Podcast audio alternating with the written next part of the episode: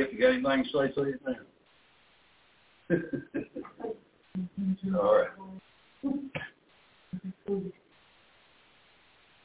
All right. Well, let's take us a songbook out, stand together, and let's turn to 506. Blessed assurance, Jesus is mine.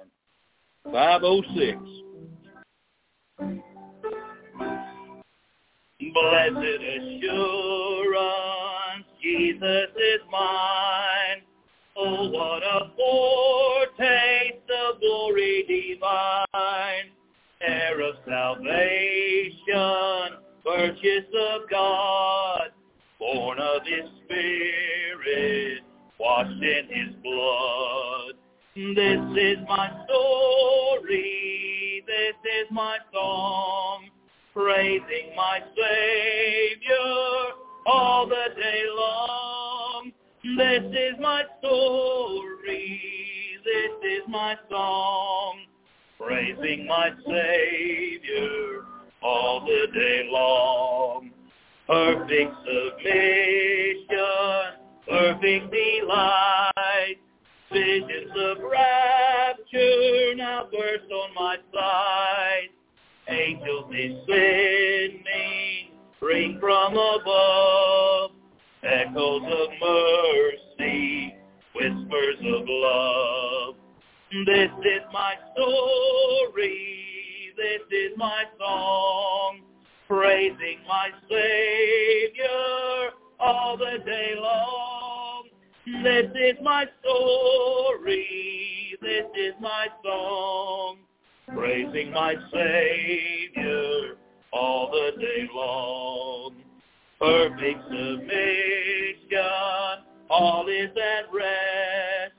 I and my Savior am happy and blessed, watching and waiting, looking above, filled with his goodness, lost in his love.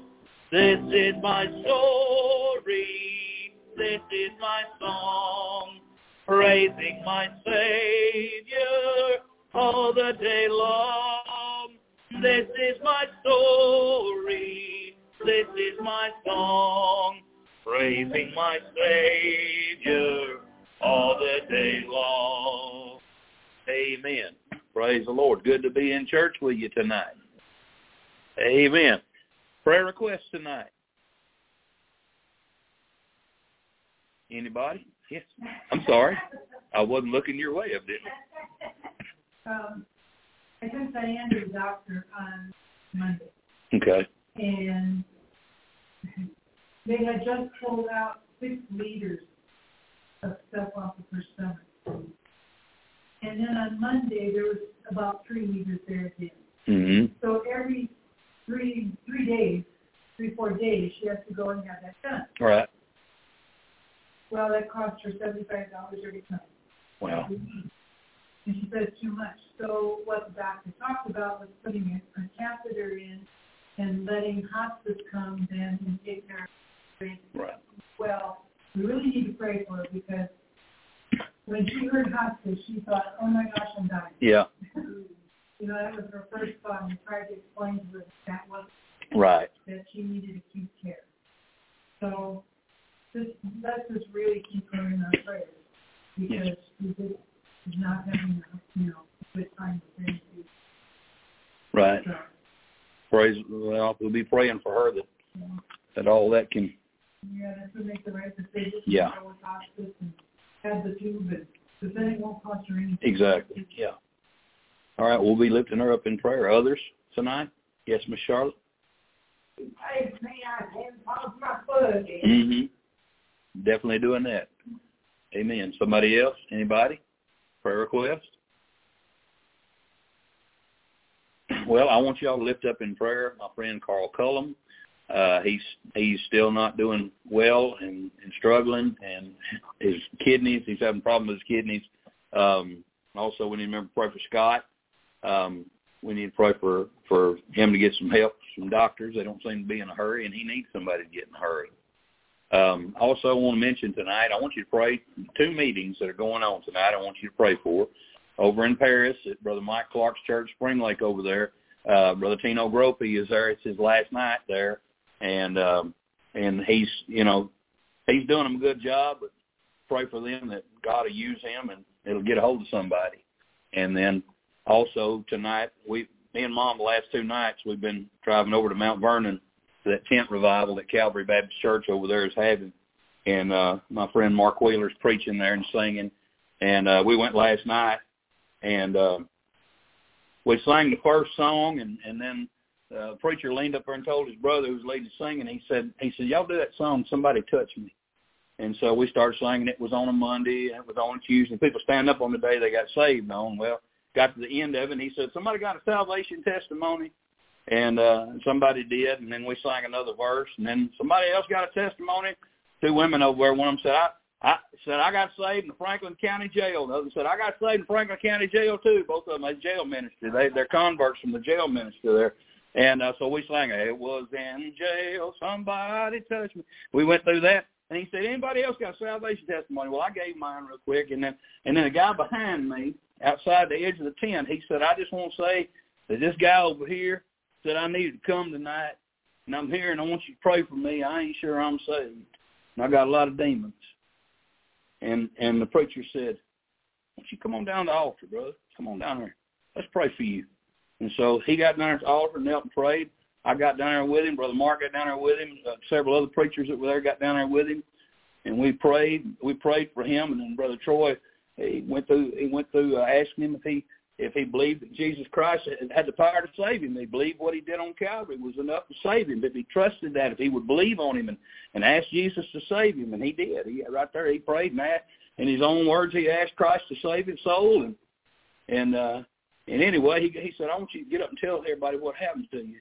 Before he got up, he said, I'm a, he said, well, I just want to tell you, I'm a guitar player in the church.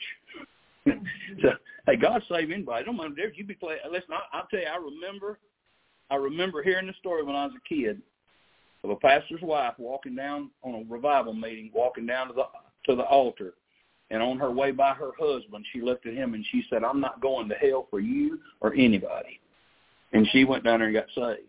Amen. So there's lots of people sometimes in church that have been playing church for years, and God gets a hold of them by, by conviction, and they get saved. And that's what happened.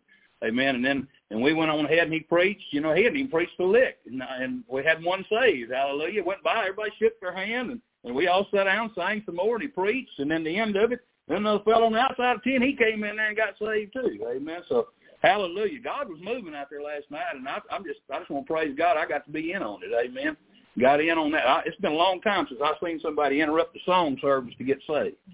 I have seen it, but it's been a long time. But I just want to give God the glory. I also want to brag on God. Uh, my wife got a job today in Paris, and, and praise God.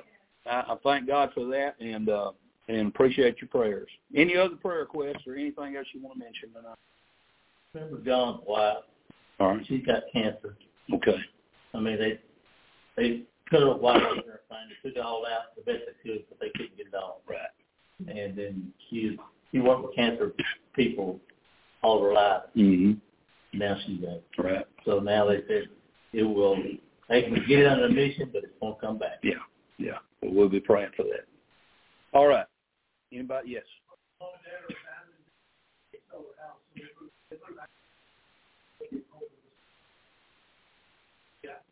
All right. Well, we'll be praying for that too. All right. Well, let's ask God to meet with us tonight. Let's let's go, Lord, in prayer. Robert, lead us in prayer. Okay, the head fall and for the church service and for the preach the preach Lord, all those that are Lord, and for all the prayer request everybody Thank you for softening his work and for him. Amen. You be seated.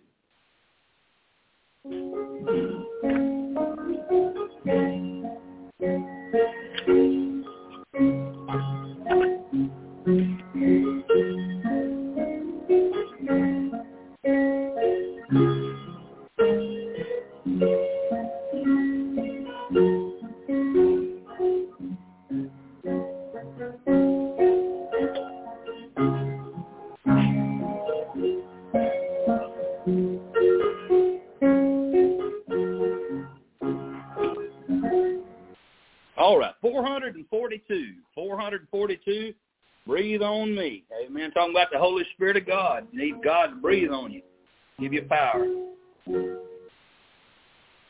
Got it? Yeah. That ain't even it. That's a different one. We don't want to do this one anyway. Where's that other one? We need to find it real quick because I don't know this one anyway. So it wouldn't do us a lick of good to try, would it? Amen. It's a, this is live. Amen. This. uh, yeah. Don't script this kind of stuff. Is it even in here?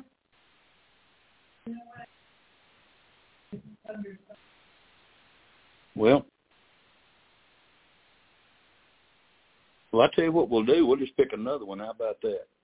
All right, let's do that. Let's do uh, let's do one fifteen. One fifteen. I must tell Jesus.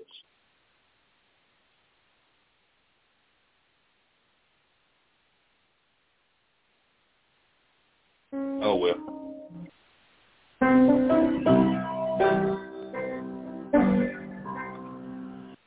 I must tell Jesus all of my trials. I cannot bear these burdens alone. In my distress, He kindly will help me. He ever loves and cares for His own. I must tell Jesus, I must tell Jesus, I cannot bear my burdens alone. I must tell Jesus, I must tell Jesus, Jesus can help me, Jesus alone. I must tell Jesus all of my troubles. He is a kind, compassionate friend. If I but ask him, he will deliver. Make up my troubles quickly and end. I must tell Jesus, I must tell Jesus, I cannot bear my burdens alone. I must tell Jesus, I must tell Jesus, Jesus can help me, Jesus alone. Tempted and tried, I need a great Savior, one who can help my burdens to bear. I must tell Jesus, I must tell Jesus, He all my cares and sorrows will share. I must tell Jesus, I must tell Jesus, I cannot bear my burdens alone. I must tell Jesus, I must tell Jesus, Jesus can help me, Jesus alone. Oh, how the world to evil allures me. Oh, how my heart is tempted to sin. I must tell Jesus, and he will help me over the world the victory to win. I must tell Jesus, I must tell Jesus, I cannot bear my burdens alone.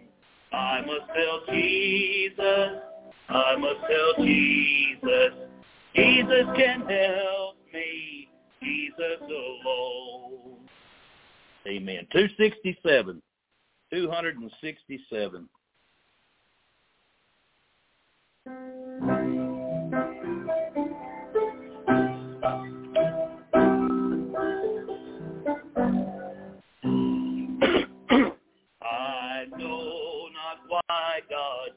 Wondrous grace to me he hath made known, nor why unworthy Christ in love redeemed me for his own. But I know whom I have believed in, and am persuaded that he is able to keep that which I committed unto him against that day. I know not how this saving faith to me he did impart, nor how believing in his word brought peace within my heart. But I know who I have believed in and am persuaded that he is able to keep that which I committed unto him against that day. I know not how the Spirit moves, convincing men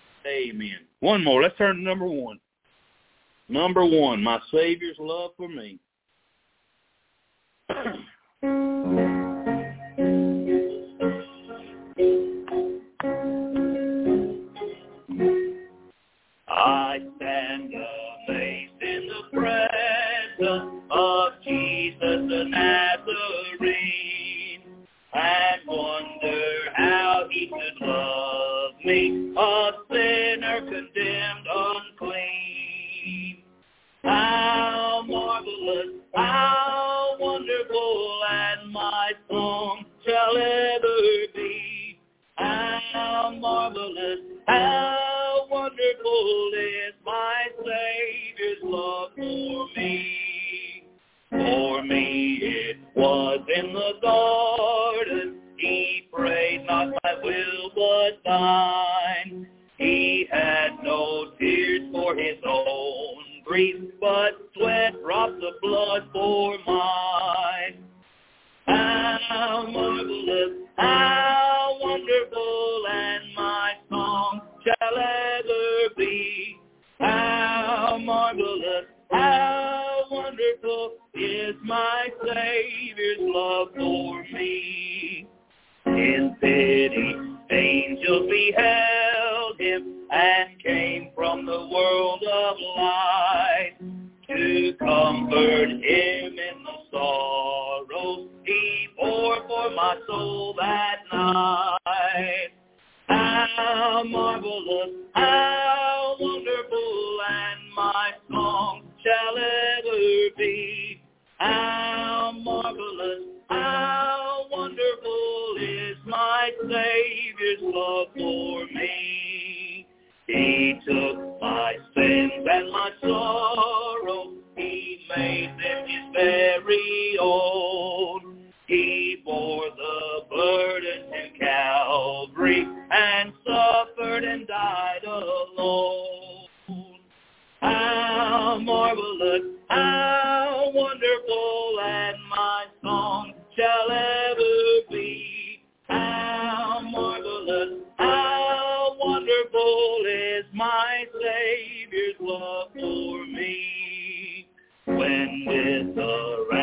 ransomed in glory, his face I at last shall see, will be my joy through the ages to sing of his love for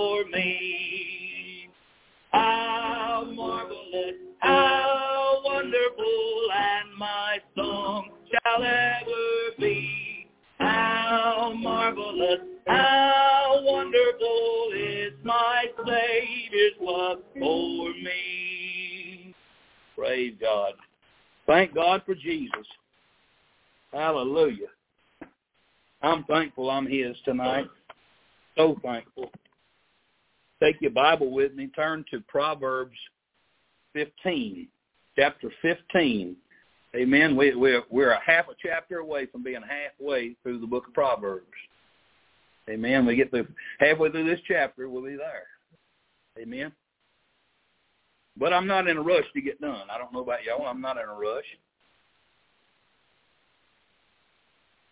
Proverbs chapter 15. We're going to look at verses 1 through 6 tonight. Uh, we're going to break this. We broke the last one up into sevens. We're going to break this one up. I think I'll do 6 and 7 and 6 and 7 and probably, I can't remember if it was 6 or 7 the last time, but anyway. But we'll, we'll do 6 tonight. Uh, let's go ahead and find our place there. Chapter 15, first six verses. I'm just going to go ahead and read them. I don't normally do that, but I feel like doing it tonight. So let's read those six verses. It says, A soft answer turneth away wrath, but grievous words stir up anger. The tongue of the wise useth knowledge aright, but the mouth of fools poureth out foolishness. The eyes of the Lord are in every place, beholding the evil and the good. A wholesome tongue is a tree of life, but perverseness therein is a breach in the spirit. A fool despiseth his father's instruction, but he that regardeth reproof is prudent. In the house of the righteous is much treasure, but in the revenues of the wicked is trouble. May the Lord add his blessing to his word, reading of his word. Let's pray tonight. Heavenly Father, Lord, I just come to you now, Lord, and I love you. I thank you so much for loving me. And Father, it's been so good the last the last two nights, Lord, to sit under some good Bible preaching and Lord have my spirit fed. And I'm thankful, Lord, that you fed me. Lord, I'm thankful that you uh, Lord, you stirred me up, and I'm, I'm, I'm grateful for that. Lord, tonight I pray, Father, you'll use me for your honor, for your glory, for your kingdom. Lord, speak to your church tonight. Lord, and speak to those who tuned in to join us, Lord. And I pray, Father, that you'll that you'll edify those that sit in this room, and you'll edify those that join us electronically, Lord. The Word of God is so powerful. The Word of God can do more than our brains can comprehend.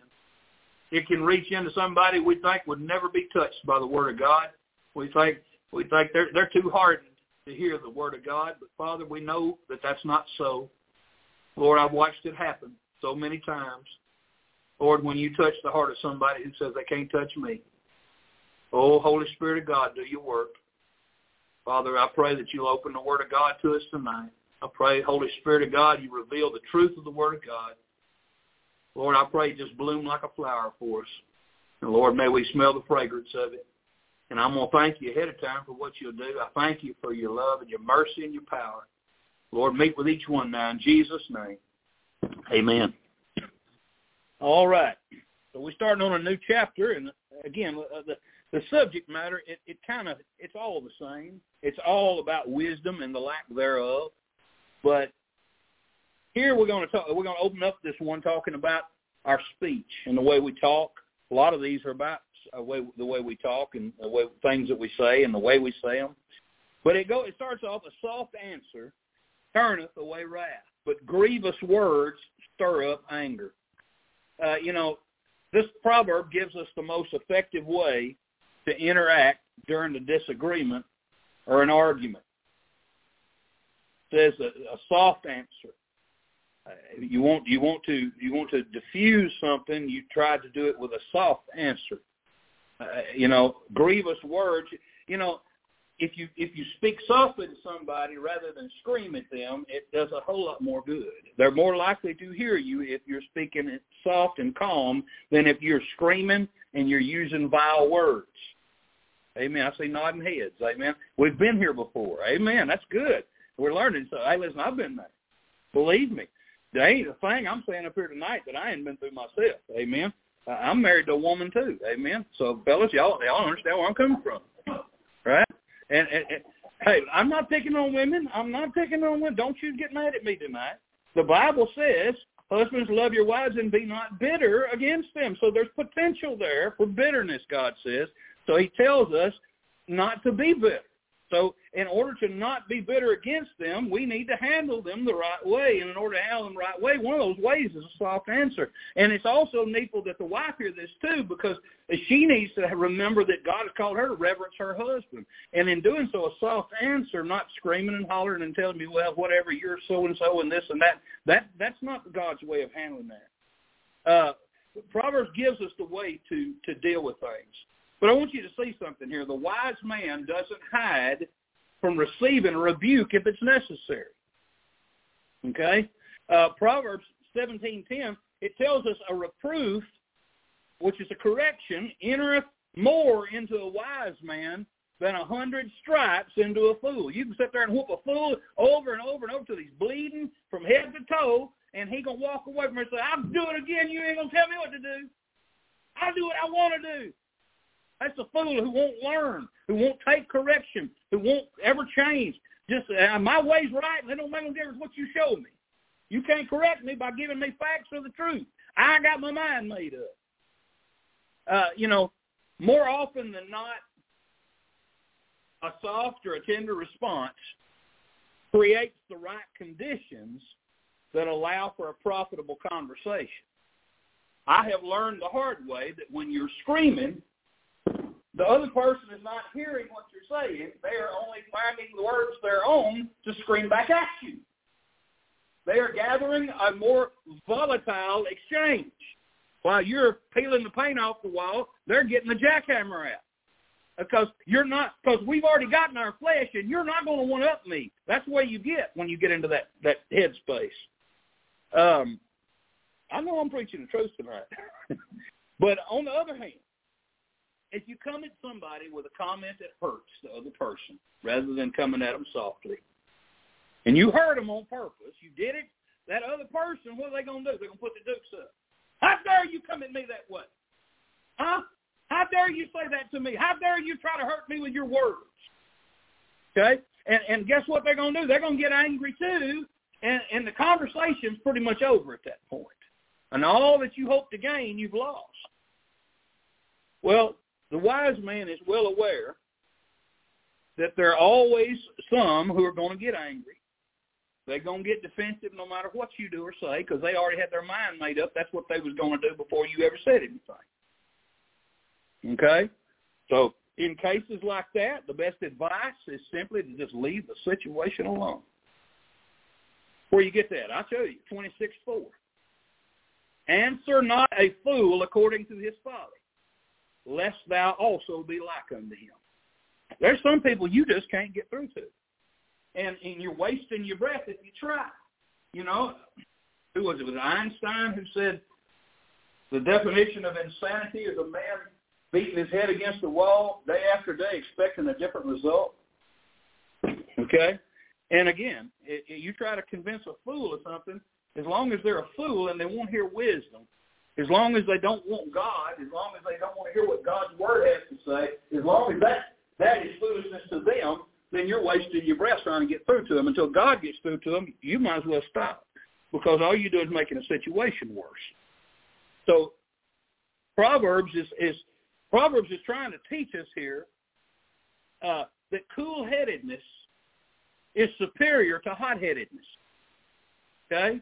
A person with a cool head, that's the person, listen, if I'm in a crisis situation and I've got to have help, do I want the cool-headed guy or the, or the hot-headed guy? Think about it. Hot-headed guy liable to get mad at me and turn on me because the situation is stressful. Whereas the cool-headed guy, he's going to do it right and he's going to get routed. Amen. And God's reinforcing that over and over and over in these proverbs by talking to us about the fool and the one who can't control himself and and on and on. So again, this proverb is also illustrating the Bible's concern for peacekeeping. You know, God's for keeping the peace. The Bible says, blessed are the peacemakers, right? Amen. The right response to somebody is one that maintains and promotes relationships, not destroys them. Folks, we live in a short-tempered world. We really do. And people are quick to explode on other people. I was telling ladies on the way over here this this evening. my neighbor yesterday. I was trying to get a little mowing done before we went to revival meeting, and I I kind of went off the edge of the road and, and and down and tried to turn, and my middle wheels got off the ground, and I'm there. I'm just high centered and couldn't go nowhere. My neighbor's pulling out of his pasture feeding his cows, and I flagged him down. He come over and he had a he had a little tow rope thing. He we throwed it over there and hooked it up, and he pulled me out in the in the road, and his truck was kind of sticking out in the road. You know, we're on a country farm to market road, and he's just parked there, and we're standing at his hood talking, you know, because he's my neighbor and he ain't seen me in a month or two, so he won't stand there and talk for thirty minutes. And and and so anyway, and his truck come along, and he come out there and motioned for him to come on around. And they went around, and then this red suburban come down the road. This blonde-headed woman in it, and she got up there, and he reached out there and flagged her. As she come around us, we was reading her lips, and there was some ugly words flying out of her mouth. He said, "Good night." What in the world? He's a Christian fellow too. He didn't like it at all. He's Church of God. He he did he didn't care for that at all.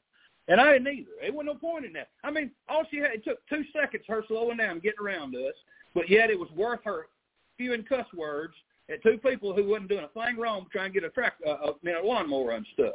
But people are so quick to lose their temper. I mean, I I read about uh, about people, uh, you know, and watch videos of people. You know, somebody they did they, they took two seconds too long at a red light to take off when it turned green, and somebody pulled a gun on them, to shoot them. I mean, people just lose their mind. Listen, God's telling us we better be careful. We're losing our temper. We better be careful about about uh about being foolish and rash and and uh and, and that way. We need to make sure that we we try to be cool headed instead of hot headed. That that hot tempered is not Christ like. To lose your cool and explode on somebody is not honoring your Savior at all. The right again, it, it, the right response is working on the relationship, not tearing the relationship up. This book is timeless. You know, I mean, I know it's 2023, but this book's timeless. And this world that we live in right now needs the Word of God. Ain't nothing in this world can correct the mess that's going on in America right now. Nothing. There ain't no no philosophy. There ain't there ain't no uh, uh, uh no no politician. There ain't no new program. Ain't nothing but the Word of God can fix the problem today. And you think about this. I mean, let me read that verse again. It says, "A soft answer turneth away wrath, but grievous words stir up anger." You just think about how many marriages could be saved if that one verse was paid attention to. How many marriages are teetering on the on the brink of, of disaster because folks can't talk to one another right? Because it's selfishness and and screaming and hollering, I want my way. You don't ever think about my what I want. The other says, well, you don't care about what I want. And nobody's caring about what the other one wants. Nobody's, and marriage is supposed to be caring about what the other wants rather than what you want. I didn't get in to talk on marriage tonight, but it's there. Amen. So I'm to talk on what God lays in front of me. You know, I mean, you think about this. How many parent-child relationships could be repaired by this verse? If instead of screaming at the child and threatening the child and, and, and, and, I mean just absolutely losing their cool, if they just talked and just told them exactly, listen, you're breaking my heart. Instead of yelling, level with them. Share your heart with somebody rather than your fist. See, when God is obeyed, everything improves. There ain't nobody. I've never in, in, in twenty seven years, I think, of ministry, I've never had anybody come up to me and say, you know, since I started reading the Bible, everything's just went to pot. Everything's fell apart. It's just, oh, this, this is coming apart the same since I started following God. No. People, people find joy in their life. When people get out of church, that's when things bad start going on. That's when they start doubting. That's when they start questioning their salvation. That's when they that's when they start feeling feeling down. Why? Because when you don't come around God's people, when you don't come to church regular, when you're not in your Bible regular, when you don't have a regular prayer life, when you're not serving God and letting the Spirit of God flow through you, which is your what you're designed what's designed to happen to every believer is to have the Spirit of God working in them and the love of Christ flowing through you like a water pipe. And coming out the spigot for somebody to water them and give them a drink and, and feed them and nourish them. That's what we're here to do. When we do that, ain't nobody gonna ain't nobody gonna say, Boy, my life's miserable now. No. No. I gotta hurry, I gotta keep on going. Number verse two. That was just one, amen. Verse two. The tongue of the wise the man that speaks with wisdom, the wise man, the tongue of the wise, useth knowledge aright. He uses it right. But the mouth of fools poureth out foolishness. Okay? This this proverb is it's an observation that has unspoken consequences, right? Okay? A wise person is going to do the right thing with wisdom. The fool is going to pour out stupidity everywhere he goes. It's just not. I mean, what whatever's in the cup's going to come out, right? You got a cup full of milk, you're not pouring out coffee. If you got coffee in there, you're not pouring out milk. Whatever's in there is going to come out. And the fool's got foolishness in him, so foolishness is going to come out. The wise man's got wisdom in him. That's what's going to come out. And it seems pretty obvious, but whenever the wise person speaks, people that listen to a wise person, they're going to get smarter.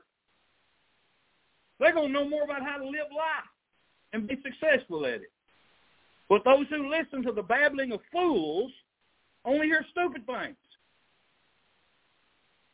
And but this verse warns us, and I want you to hear me and get this because it's so it's so crucial. And if you listen to me online, pay attention to what I'm about to say to you. This verse warns us that in our actual daily lives, we will have to judge whether we're listening to a wise person or a foolish person and respond accordingly. We have to make those calls every day. Is this person got any sense talking to me, or is this person talking foolish nonsense? Or am I hearing something that's of value? We have to make those kind of judgments, right? Amen? Okay. All right, so we'll make sure we're all on the same page. Well, let's listen to the Word of God, okay? Psalm 50, 59, verse 7. Talking about a fool. It says, Behold, they belch out with their mouth, just like somebody just letting one rip, right? Okay? They belch out. What are they belching? Foolishness. They just they'll speak it anywhere and everywhere, right? Okay, swords are in their lips. What do swords do? They'll cut you up. That'll hurt you, right? So that's like that's like saying what are they speaking? It's it's dangerous things. It's foolishness. It's things that'll cost you. All right. Psalm 94 verse 4. How long shall they utter and speak hard things, and all the workers of iniquity boast themselves? Oh, they're all so smart wicked people to this world. People think they know more than God does. People think they, they they're so smart they figured out stuff. Well, you know, humans are humans are evolving, and we're going to be something greater than we. No, we're devolving. Uh, that's fools. That's foolish talk. I, I listen. I, I sit. I sit and uh, I listen to those idiots talking about brain chips and all that stuff. I mean, I know that stuff's possible, but that ain't what God wants, and that stuff's going to end in disaster, and we know it. So I, I listen to somebody like that talking, I think to myself, that's foolishness. That is so foolish. And but but people, modern people, they ain't got a sense about what God says, what He wants, or what He says is going to happen. They look at it and they go, "Wow, that's amazing stuff. That's fascinating. I want to be a part of that." Foolishness. Anything goes against God's foolishness.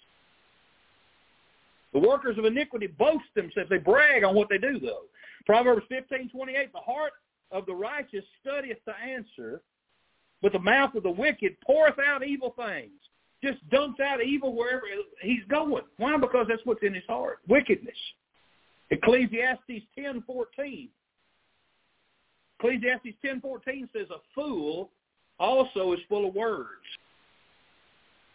A man cannot tell what shall be and what shall be after him. Who can tell? The truth is we suffer the words of fools. Not willingly, look up here, but lovingly. You say, not me. Oh, yeah, you do. I'm going to prove it to you. Anybody in here watch movies? You suffer in the words of fools. Who do you think writes some movies? Who do you think produces some movies and directs some movies? You think that's godly people does that? You think it's Christian people that, that love the Lord that makes them movies? No, them's God haters, every one of them. Most of them are, are atheists or if they're not atheists, they they're Kabbalists or or they're, they're Luciferians or listen. You don't get in that movie business without your blackmailed because they they don't let you get powerful unless they can control you. I can tell you right now, I've watched too many of them. They've been controlled and they've been done away with because they didn't want to play along. I, I, I'll give you another example. How many how many believers? How many? I, I'm just saying. How many of us in here? How many people watching me tonight uh, sit and watch TV programs? You suffer fools when you do that. Every time you turn that program on, every time you sit and watch that garbage, you suffer fools. Anybody that sit and watches sitcoms, you're suffering fools every time. Because all they're doing is making a mockery of sin every time they come on. They're joking and laughing about sin. Every bit of it is laughing and joking at sin. Has been for a long, long time. I mean, when I was growing up as a kid, Three's Company, boy, that was a funny show, wasn't it? But they was making a mock of sins, all they were doing. They were making a mockery of men and women living together and one pretending to be a homosexual, and, and I mean, it's just it was just a mess. And you had the next door neighbor who was a sleaze bag. I mean, again, the whole thing was just a one big joke about off-color humor, and it's been that way all along. And we sit and watch it and, and act like it ain't nothing, but we're suffering fools when we do it. And what goes into your ears is going to come back out of you somewhere. I know I'm meddling, I'm needling, but uh, you know what? We need to meddle and needle every now and then. I'll give you more. People watch sitcoms, they watch reality TV. You think that ain't hot garbage? I'm going to tell you right now, that ain't nothing but hot garbage. That ain't nothing but fools who ain't got a clue as to what they're doing, talking foolishness. Uh, you know, how many how many of us how many of us uh, listen to or love secular songs that promote sinful things? See, we suffer fools all the time, and and we don't realize that we do. We listen to foolish words. You know, and, and speaking of foolish words, some people will listen to anybody that calls herself a preacher. All they got to do is be on a TV program and standing on a platform and, and walking around and, and, and talking and mention God every two or three minutes and, and oh, listen to that preacher. That don't make a preacher. You got to preach the word of God if you want to be a preacher. Amen. Just because you get up there and mention God's name, and listen, there's people out on the street cussing him mentions his name more often than them folks do on the platform. So I'm telling you, mentioning God's name does not make you a preacher. But there's people who watch some idiot on TV who ain't who ain't don't know enough Bible to, to get a chigger saved, and and and and, and they sit there. Oh, he's such a good preacher. Oh, it's such. Oh, oh, I love to watch so and so. I just love to watch him, or I love to watch her. And they ain't got a clue what they're watching. Again, why am I saying all this? The tongue of the wise uses knowledge, but the mouth of fools pours out foolishness. Listen, them idiots, uh, them idiots that don't know enough Bible to, to, to do nothing with, there's, there's no reason to listen to it. And we suffer that junk. People suffer that junk. Uh, and the reason being is because they don't know how to use discernment. Because the Bible tells us we're to, be, we're to discern between right and wrong. We're to be able to tell. Why? Because the Spirit of God is supposed to live in us and supposed to say to us when we're watching something that don't line up with the Bible, hey, that ain't right. But again, this proverb, it contributes to the idea that the wise are good for us, and we need to be around wise people. And fools are detrimental, and we need to stay clear and choose your entertainment accordingly. Because what goes in is going to come back out. Verse 3, the eyes of the Lord are in every place, beholding the evil and the good. That's pretty clear. That's pretty direct. But how do we fit this in the context of wisdom? Because that's what we're talking about. The eyes of the Lord are in every place, beholding the evil and the good. Okay. God's everywhere and God sees it all, right? That's what it's saying. What is that doing? It's reminding us that God is the one who governs things, isn't it? It reminds us of his governance, that he's the one in charge. It's not us. It's God. God's the one who's ever. God is omnipresent. He's everywhere. Everywhere? God's everywhere? Yeah, God's behind the tree bark. God's under a rock. God's in God's in the in the truck stop. God's God's down the road at, at wherever wherever you wherever you can go. You can't find a place where you can run from God. David said, "If I if I if I if I send to heaven, there, there. If I make my bed in hell, there I stay. Wherever I go, I can't get away from it." When I was in Bible college, I felt like God wanted me to leave there and go to Arkansas at that time, and I and I, everybody around me was telling me, "No, no, no, you're making a terrible mistake. You're going to ruin yourself if you do that. You'll be a spiritual gypsy for the rest of your life. You'll never amount to anything. You'll never make a preacher." Blah blah blah, on and on and on and on. You know why? They wanted my tuition. And that's really what that was all about. I figured that out later, but that was just veiled threats to keep my tuition coming in. But you know what I figured out?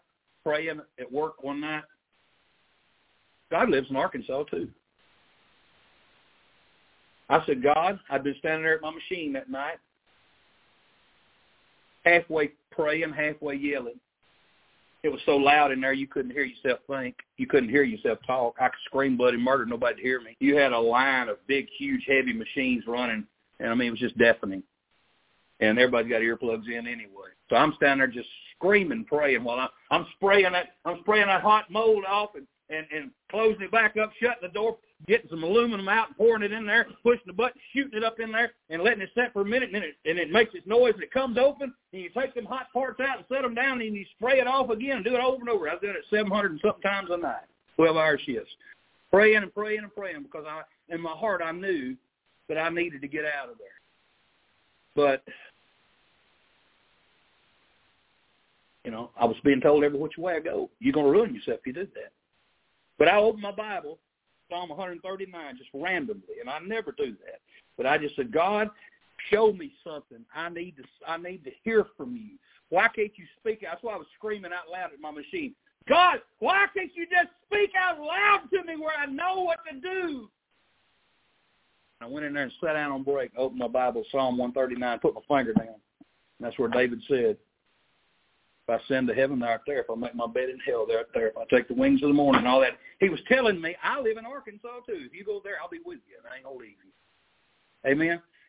Comforting to know that, that God is omnipresent. There's nowhere we can go that we can't find him. And it's, it's also comforting to know that he's omniscient. God knows everything. God, God knows everything.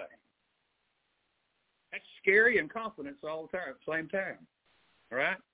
It's it'd be terrifying to me, but with, but for the blood of Jesus, because I know my sins are washed white as snow. Thank God for that, because if it wasn't the case, I'd be hell bound quick. But God is in control. God's the governor. God's in charge of things. And again, there's many other verses through the Bible that echo this proverb, Proverbs 5:21. For the ways of a man are before the eyes of the Lord, he pondereth all his goings. There's nothing you do that God doesn't see and God doesn't think about and God doesn't study. Job 34, 21 and 22. For the eyes, for his eyes are upon the ways of man, and he seeth all his goings. There is no darkness nor shadow of death where the workers of iniquity may hide themselves. They can't you can't get away from God. You can't find a place to hide where his judgment ain't gonna fall on you. Jeremiah 23, 24, can any hide himself in secret places that I shall not see him? Saith the Lord, do I not fill heaven and earth, saith the Lord? Where are you going to go? Hmm, and you can't go nowhere. Hebrews 4.13, neither is there any creature that is not manifest in his sight, but all things are naked and opened unto the eyes of him with whom we have to do. That Proverbs is just helping us to understand God's in control. And the idea that God watches evil and good people implies that he's the one who makes the distinction between who's good and who's evil. Not me or you. God is the one. Don't you ever doubt or forget that the Lord knows everything, including what's going on in your heart right now. Four, a wholesome tongue is a tree of life, but perverseness therein is a breach in the spirit. A wholesome tongue is a is a tree of life, but perverseness therein, perverseness in the tongue therein, is a breach in the spirit. So this verse is about the consequences again of our words. The healthy tongue would be the one that speaks straightforward truth. Somebody that's honest, believes in always telling the truth. An honest person will speak the truth without concern for the circumstances. If it costs me, if I tell the truth, well, so be it. So, well, I'll just have to pay whatever I got to, pay. You know, a, a, a honest person will tell the truth regardless who it hurts. Well, if you're not in line with the truth, it may hurt. I can't help that, but I'm to tell the truth regardless. Amen. I, listen, I'd a whole lot rather somebody tell me the truth and it crush me than somebody lie to me and and, and it, it destroy me later. I mean, listen, tell me the truth so I can do something about it now person, a wholesome tongue, they'll speak what's right. But you know what? They promote life, not death, with their tongue. The Bible says life and death are in the power life and death are in the tongue. So the person who speaks right promotes life. For the metaphor here, the tree of life, the point to that is that a healthy tongue encourages life. Again, Proverbs 3.18, it says she, and it means wisdom there, is a tree of life to them that lay hold upon her. And happy is everyone that retaineth her.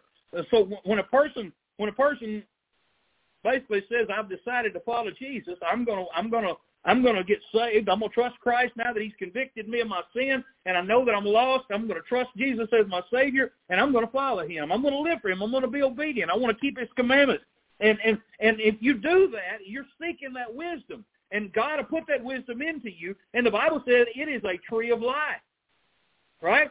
Okay, a tree of life. That don't sound bad to me. That sounds pretty good. Matter of fact, good things gonna come from a tree of life. To all them that lay hold on her. So it doesn't. It didn't say to all them who are favorable toward her, or all those that like her. No, there's a difference between that and laying hold on something. That means that, that's like grabbing a hold around it and saying, "I ain't letting go of this for nothing. I'm staying right here. I found what I'm looking for. I ain't going nowhere else." and happy is everyone that retaineth her. You keep, you stay there, you stay with wisdom. Bible says you're ha- you'll be happy because you know what? God, God will bless you. Proverbs eleven thirty it says the fruit of the righteous is a tree of life, and he that winneth souls is wise. Somebody tell me, somebody tell me Matt, what the fruit of an apple tree is. Sort of. What is, I mean, yes, you can say that's the fruit of an apple tree, but what is the real fruit of an apple tree? It's another, it's another apple tree. If it reproduces after its kind, it don't just make an apple. That apple in turn makes another tree, right? Okay. So what is the fruit of an orange tree? Huh? Another orange tree. What's the what's the what's the fruit of a fig tree? What's the fruit of a pecan tree? Exactly. And what is the fruit of a tree of life? That's another tree of life. So, if how do we lay hold on that tree of life? Well, that's by trusting Christ, by believing on Him and being born again. So the fruit of being a Christian is to what? To reproduce yourself. How do you do that? You do that by sharing how you got saved with someone else so that they can understand how to be saved, and if they believe what you're sharing with them, and they trust Him with, uh, all their heart, believe on Him, then they can be a tree of life as well. And by holding on, laying hold on that tree of life for themselves, then they are in turn able to reproduce and create another believer. That's what God wants us to do. That's the purpose of being a believer and living and down here on this earth. And the Bible says if you do it, you're wise. The person who's wise will do that. On the other hand, then there's the perverse tongue. That person's not trying to do good for anybody but themselves, and that person is willing to do whatever it takes to do good for themselves, such as lie to somebody and mislead them. That's what a perverse person will do. They will tell lies because their heart is perverted. And when I say perverted, that does not necessarily mean they have a sexual proclivity toward young people or anything of that nature. You can have a perverted heart and just to do the wrong thing. Okay? A perverted, somebody's perverted means that it's messed up. It's not what it was. It's not what it should be. It's not pure. It's not right. It's it's been damaged or jaded or tainted or whatever. Uh, uh and a perverse tongue is one that, and no matter what you try to get them to do, they ain't gonna tell you the truth. They just and lie to you. Is look at you. Psalm 52, 2 through 4 says, Thy tongue deviseth mischief like a sharp razor, working deceitfully. Thou lovest evil more than good, and in lying rather than to speak righteousness. Thou lovest all devouring words, O thou deceitful tongue. Proverbs twenty six twenty two. the words of a talebearer, that's a liar, are as wounds, and they go down to the innermost part of the belly. It means it hurts, and it hurts deep. A lie and perverted speech can have no positive effects. It breaks the spirits of those that listen to it. John 10, 10 says, a thief cometh not before to steal, to kill, and to destroy. That's what a lying tongue does. It steals, kills, and destroys. And who's the father of lies? That's the devil. Jesus said, I'm come that they might have life. You take hold of that tree, there's life there. And, and they might have it more abundantly. Listen, the longer you stay at that tree of life, the longer you have a hold of that thing, the better, the stronger you're going to become, the more wise you're going to become, and the more fruitful you're going to become. You know what else it shows us? God cares about the psychological consequences of speech and actions. God cares about what our actions do to other people. God's all about free will. I use somebody say, well, I just say what I want to. It's free country. I say anything I want to. And, and, and you know, and God again, God's for free will. I know that, and I know God's in favor of free speech. Amen. Because He's in favor of free will. But that does not keep us from understanding that there are consequences to words. You know, a sick individual that goes into a crowded theater and starts screaming, fire, fire, fire. What's he going to do? He's going to end up getting somebody hurt, if not killed, trying to get out of a theater when there ain't no fire. That's a perverted person to do something like that when there's no fire. Wouldn't you say? That's a perverted way of thinking. That's a messed up individual, right? And, and you know what? They would surely face consequences for their words because words matter. Words either heal or words harm. Words can destroy. They're like bullets. You can't call them back once you've spoken. Words, listen, words can destroy somebody's testimony forever. You take somebody who's a believer and and, and, and all their life they, they they've been a, been a decent person, but somebody cross them and, and and get them really mad, man, they just go off on a cussing streak and and threaten somebody. Well, people don't forget that, and then some people have never let them live it down and never hear another word they had to say. Our words are very important. Verse 5, a fool despiseth his father's instruction, but he that re- regardeth reproof is prudent. fool despiseth his father's instruction. Well, we've talked about that lots and lots. You know, some some some people just won't listen. They got to learn the hard way. They got to bust their head wide open, and still some of them don't learn. I was one of them who almost didn't learn.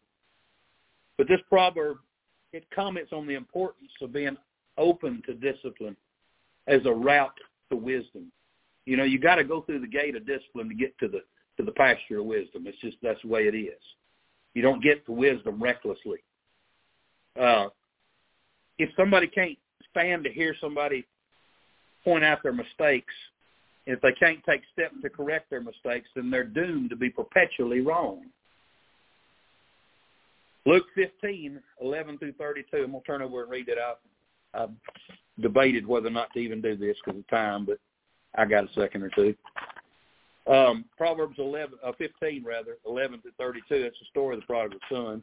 If you don't, if you're not familiar with the the place in the Bible, but Proverbs 15. I said not 11. Proverbs 15. I'm, I'm sorry, not Proverbs, but Luke. Luke 15. Um, verse 11, it says, And he said, A certain man hath two sons. And the younger of them said to his father, Father, give me the portion of goods that falleth to me. And he divided unto them his living. And not many days after, the younger son gathered all together and took his journey into a far country, and there wasted his substance with riotous living. So he he he'd been raised up, and I'm gonna say it was a good home because he was a good dad. And yet, when he got when he got all that money that he did not earn, he did not make. He had not lifted one finger to earn that money. But yet here's his inheritance, and he took it, and he despised his father's instruction. That's why he left and he went away, because he didn't want to be there under his father's control no more. So he he took half that money, which he wasn't his. It was, I mean, it would have been his, but he took it ahead of time. He didn't have no business with all that money. He had no control. He had no discipline over himself. And he went off knowing what he was doing. I know what I'm going to do. I got this figured out. I know more than that old man does. He don't know nothing. He's stupid. Look at how he lives his life. He's sitting there just doing the same thing day after day. It's a boring routine. It's so dull and boring. I can't stand to be here. I got to get away from this place. I'll never come back here if I ever get out of here. I have to hear him because I've heard all those things said by somebody else. Uh, I was one of them. but Again, he didn't appreciate what he had. He despised his father's instruction. You know, if somebody can't bear to hear, again, they're going to be wrong forever. They can't handle it. And it's stupid not to give those in a, uh, to not listen to those in authority give advice because God placed them there in authority for a reason. Amen. God didn't make mistakes when he put somebody in a place of authority. You may not want to hear what they got to say, but God put them there for that reason. Uh, Proverbs 1 3 tells us that Proverbs, the book of Proverbs, is given to receive the instruction of wisdom, justice, and judgment and equity. So again, what's right? And, and, and I mean, we're supposed to receive it and, and take it in, and fairness and, and judgment, all those things. Listen, you got to hear those things before those things become a part of you. Proverbs 123, turn you at my reproof. When I correct you, turn around. Behold, he said, if you'll do that, listen what God says. Behold, I will pour out my spirit unto you. Well, he's, he's offering to give you his wisdom. If you'll turn around and listen to me, and I will make known my words unto you. Not only will you see them, but you'll understand them. But the, but the fool despises that. I don't want to hear all that. I got some partying to do, man. I got to go. I got a pocket full of money, and they, there's some women down in that town waiting on me, and we're to have a high time. I'm going to go spend it up. And he did. Didn't take long. Was gone because it didn't mean nothing to him. It was gone. He despised his father's instruction. That's why he spent his father's money like he did. but praise God. His brother didn't do that, did he? Now, I know there's something in there I could be saying about his brother too. But he that regardeth reproof. His brother had a problem with attitude when, whenever his whenever his younger brother came home and all that. And I understand all that, and that's that's to be preached on another time. But what I want you to understand is what the father said to the older brother when he come back mad. He came in from the field and he said, "What are you doing? That snot nosed punk done come back from town and he's broke. And what are you gonna do? You gonna give him a robe? You gonna put a ring on his finger, put shoes on his feet, clean him up, and kill that fatted calf? I've been feeding all for a month now, trying to get it all fatted up. And you gonna kill and feed that sucker and his friends? Are you kidding me? Yeah, he was mad. But notice what the father said to him.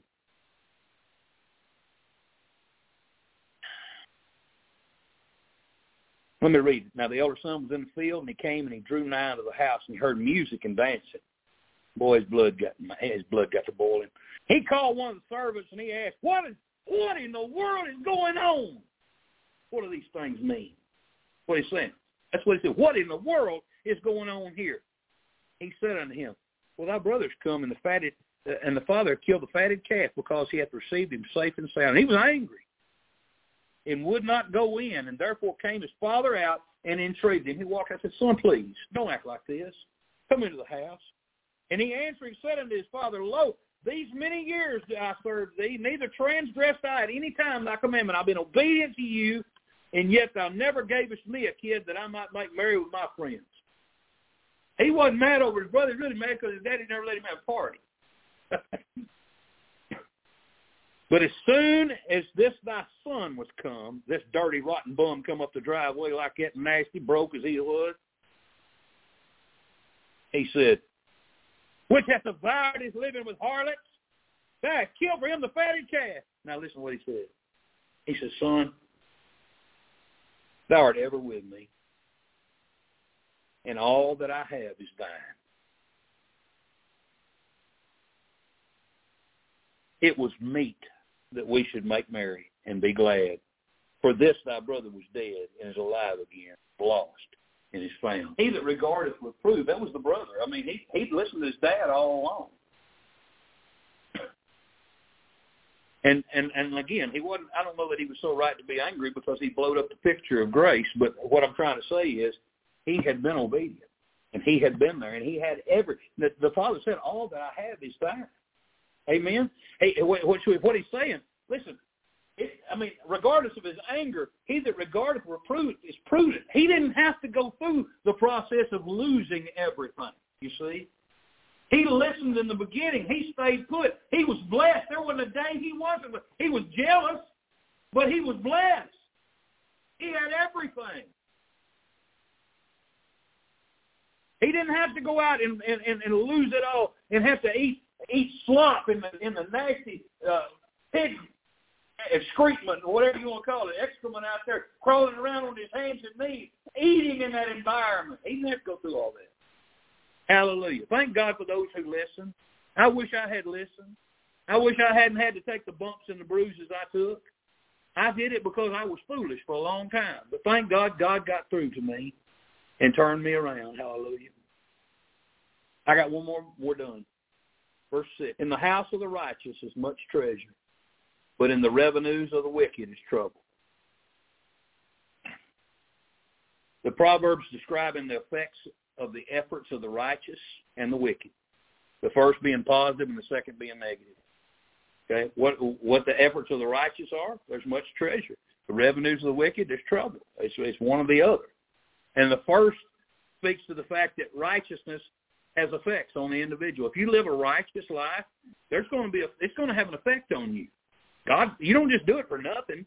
God blesses the one who who serves Him, and and the Bible says much treasure is in the house of the righteous. But I want to make clear tonight that much treasure doesn't have to be understood in terms of material things.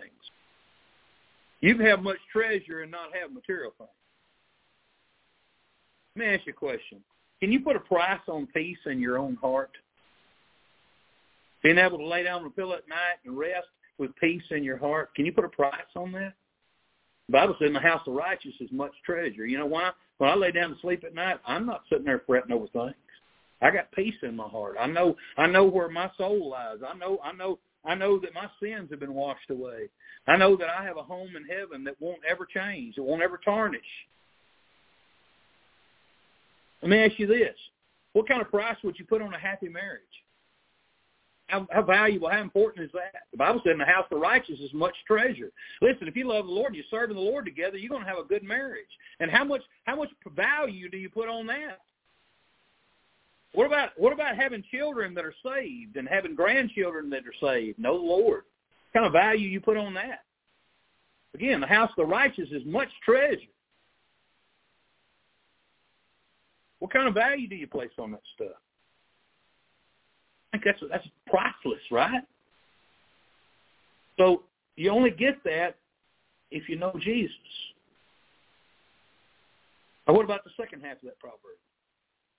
But in the but the in the revenues of the wicked is trouble. Well, I'll just read to you what Matthew Poole said about it. He said, though he may obtain great revenues, there's a lot of rich people that's got all kind of money. He may obtain great revenues, yet are they attended with much trouble and vexation. Either because they are strangely blasted and taken from them, they lose everything just overnight, or because they are embittered to them by their own insatiable desires. In other words, you know, again, they can't find satisfaction in them. You know, the Bible says, he that loveth silver never be satisfied with silver. You always got to have more or tormenting cares and fears, or the horror of their guilty consciences, or by diverse other ways. They, they'll never be satisfied. You do it the wrong way, it'll, you'll never find peace because you'll always be worried that you're going to lose it all. Ecclesiastes 5, 10 through 14, we're closing up here in just a second. He that loveth silver should never be satisfied with silver, nor he that loveth abundance with increase. This is also vanity. That's emptiness. When goods increase, listen, they're increased that eat. You make more money, guess what? You're going to find more bills. Right? Amen. It always works that way. It don't make no difference how much money you make. And what good is there to the owners thereof? Save, saving the beholding of them with their eyes. In other words, you get to see the money pass through. That's all. The sleep of the laboring man is sweet, whether he eat little or much, but the abundance of the rich will not suffer him to sleep. Rich man lays awake at night worried about people getting what he's got. There is sore evil which I have seen under the sun, namely riches kept for the owners thereof to their hurt. The riches end up hurting them in the long run. But those riches perish by evil travail, and he begetteth a son, and there is nothing in his hand. In other words, he has a son to leave it all to, and he ends up with nothing. Ecclesiastes 5, uh, let's see, no, I didn't read that. James 5, 1 through 3. And I'm closing on this one. James says, go to now, which means, look here now, ye rich men. Weep and howl for your miseries that shall come upon you. Your miseries, you, well, you got, you're rich. Oh, sometimes that don't save you from all those troubles. Hmm. Your riches are corrupted. Your garments are moth-eaten, your gold and silver is cankered, and the rust of them shall be a witness against you, and shall eat your flesh as if it were fire. You have heaped treasure together for the last days. That's God speaking through James there. Again, I'd rather have Jesus than silver or gold. I'd rather have Jesus than have riches untold. I'd rather have Jesus than houses or land. I'd rather be led by his nail-pierced hand than to be the king of a vast domain or be held in sin's dread sway. I'd rather have Jesus than anything this world affords today. Let's stand together. Let's get ready to go to the house tonight. Thank the Lord for his blessings. Amen. Thank the Lord for him speaking to us and, and uh, through his word tonight.